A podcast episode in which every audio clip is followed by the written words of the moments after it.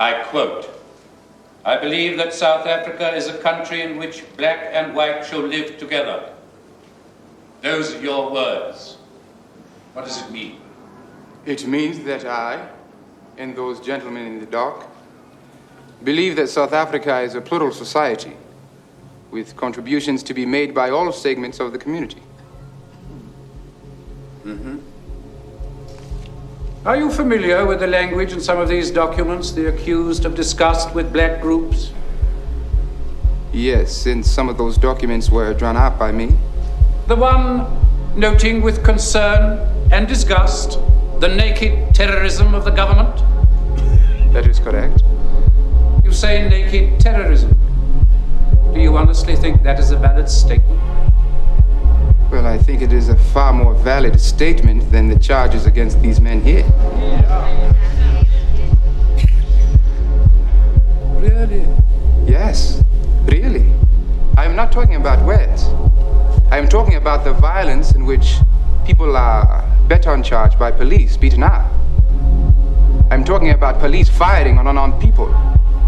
I'm talking about the indirect violence you get through starvation in the townships. I'm talking about the hopelessness, the desolation of the transit camps. Now, I think that, all put together, that constitutes more terrorism than the words these men have spoken here, but they stand charged.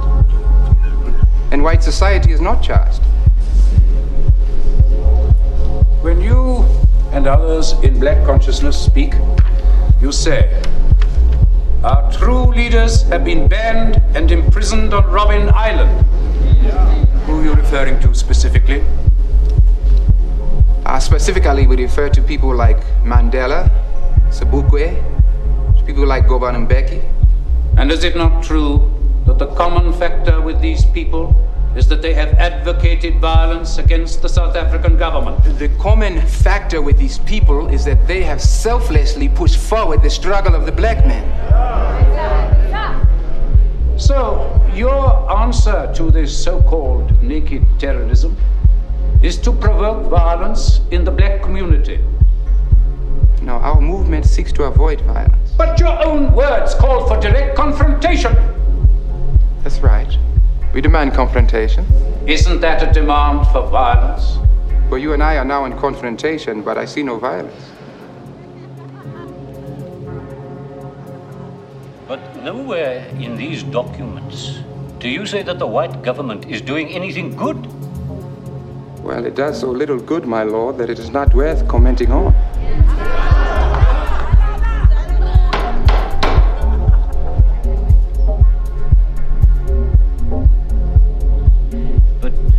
Surely that approach inflames racial hatred and anti whiteism. My lord, blacks are not unaware of the hardships they endure or what the government is doing to them. We want them to stop accepting these hardships, to confront them. People must not just give in to the hardships of life. They must find a way, even in this environment, to to develop hope. For themselves. Hope for this country. Now I think that is what black consciousness is all about. Now without any reference to the white man try and build up a sense of our own humanity, our legitimate place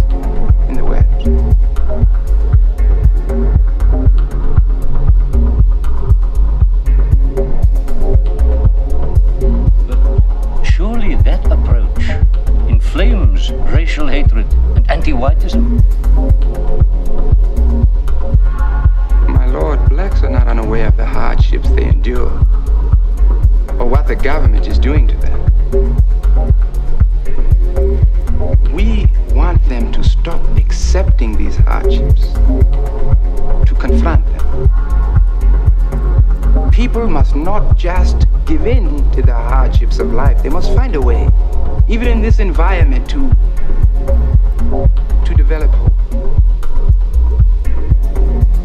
For themselves or for this country. Now, I think that is what black consciousness is all about. Now, without any reference to the white man, try and build up a sense of our own humanity, our legitimate place in the West.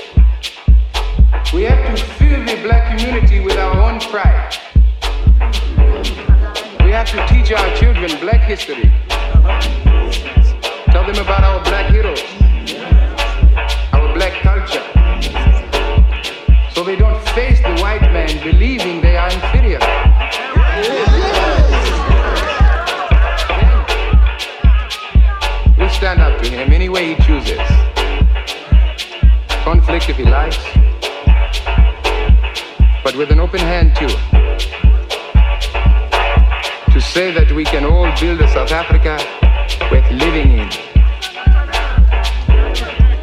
South Africa for equals, black or white. A South Africa as beautiful as this land is,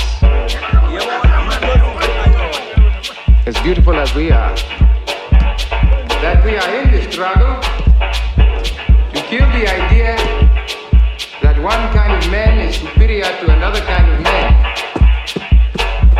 Killing that idea is not dependent on the white man. We must stop looking to him to give us something. As angry as we have the right to be, let us remember that we are in this struggle to kill the idea that one kind of man is superior to another kind of man. And killing that idea dependent on the white man. We must stop looking to him to give us something. As angry as we have the right to be, let us remember that we are in this struggle to kill the idea that one kind of man is